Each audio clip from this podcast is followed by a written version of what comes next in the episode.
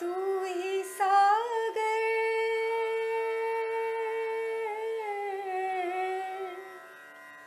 तू ही सागर है, तू ही किनारा। ढूंढता है तो किसका सहारा। ढूंढता है तो किसका ચિરંજીવી વિદ્યા. નારણભાઈને મળ્યો. સરદાર પણ હાજર હતા. ખૂબ વાતો કરી. એમનો તારી ઉપરનો પ્રેમ અગાધ છે. મેં મનુભાઈની વાત કરી એટલે રોઈ પડ્યા. જો એમણે અમને ખુશી કરીને જ પરણવું હોય, તો પછી મનુભાઈનું નામ વારંવાર કેમ લે છે? અમે તો એ વિવાહથી કદી રાજી જ નથી થવાના. એણે કુમારિકા રહેવાનું વ્રત લીધું હતું તે પાળે. પણ જો એને પરણવું જ હોય તો અમારી નાતના બે, ત્રણ સારા જુવાન છે, તેમાંથી પસંદ કરે. બેટા, આ તેના કહેવાનો સાર છે. મેં શાંત પાડ્યા. તારો આગ્રહ નથી એમ કહ્યું. તું પરણશે તો મનુભાઈને જ પરણશે. પણ જો માતા પિતા ખુશી થઈને આશીર્વાદ નહીં આપે, તો કુંવારી રહેવા તૈયાર થશે.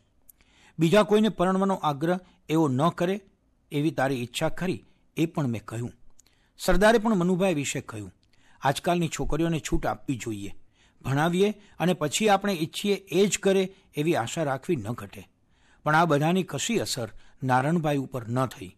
અને મેં ખાતરી આપી છે કે હું તને છાને માને મનુભાઈને નથી પરણાવી દેવાનો. હવે મારી સલાહ એવી છે કે તારી મરજી હોય તો તું આ કાગળ મનુભાઈને મોકલ. મોકલ નહીં તોય ને તેને બરાબર લાગે તો લખ કે વિવાહ લંબાશે. ન પણ થાય. માતા પિતાની આંખ મીચાય, પછી તો તું ન જ પરણે. ને તેઓ ઘણાય વર્ષ જીવે એ તમારે બંને ઈચ્છવું જોઈએ.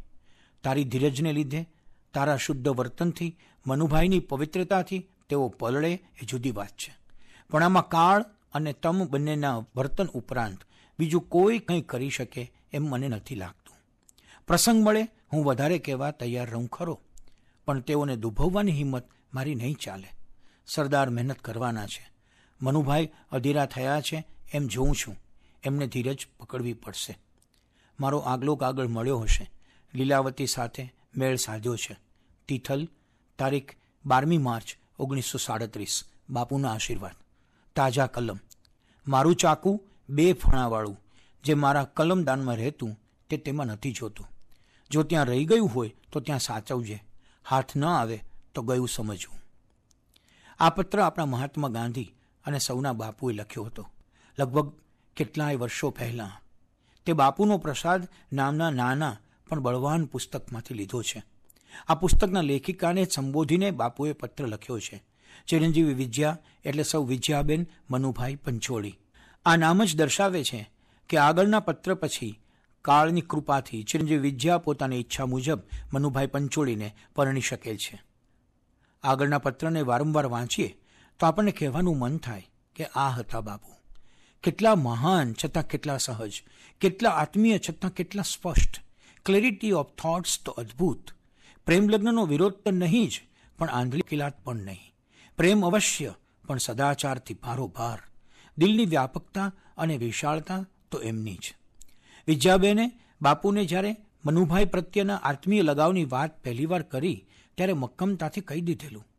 કદાચ મોડું થાય, પણ મારા અંતરમાંથી મનુભાઈને કોઈ દૂર નહીં કરી શકે. આ વાત સાંભળી બાપુએ તરત કહ્યું, તારો આવો નિર્ધાર છે, તો તું સંબંધ છોડ એમ હું નહીં કહું. સંબંધ વધાર, પણ એક કામ કર, મનુભાઈના કાગળો આવે એ મને વાંચવા દેવા. વિજયાબેન કહે, આવેલા જ શું કામ? હું લખું, એ પણ તમને વંચાવીને જ મોકલીશ. આવતા જતા બધા કાગળો વરસ દિવસ સુધી બાપુએ વાંચ્યા. વરસ પછી વિજ્યાને કહ્યું, તને સાધુ પુરુષ મળ્યો છે. આ સાધુ પુરુષ અને પોતાની માનસ પુત્રી વિદ્યા એક થાય. એના પર અથાગ પ્રયાસ કરનાર બાપુનો આગળનો આ પત્ર એક મહાનતમ વિભૂતિના દર્શન કરાવે છે. બોલો, આ પ્રસંગ વાંચ્યા પછી કોણ કહેશે કે બાપુ પ્રેમ વિરોધી હતા? મહાત્મા શુષ્કને જળ હતા. સદીઓ સુધી ન અવતરે એવો અવતાર તે મહાત્મા ગાંધી. આપણને દર્શક સાથે વિદ્યાને જોડી આપનાર આપણા બાપુ. બાપુ तुझे सलाम। तू ही सागर।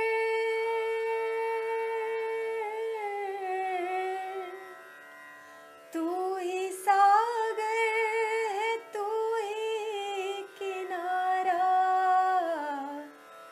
ढूंढता है तो किसका सहारा?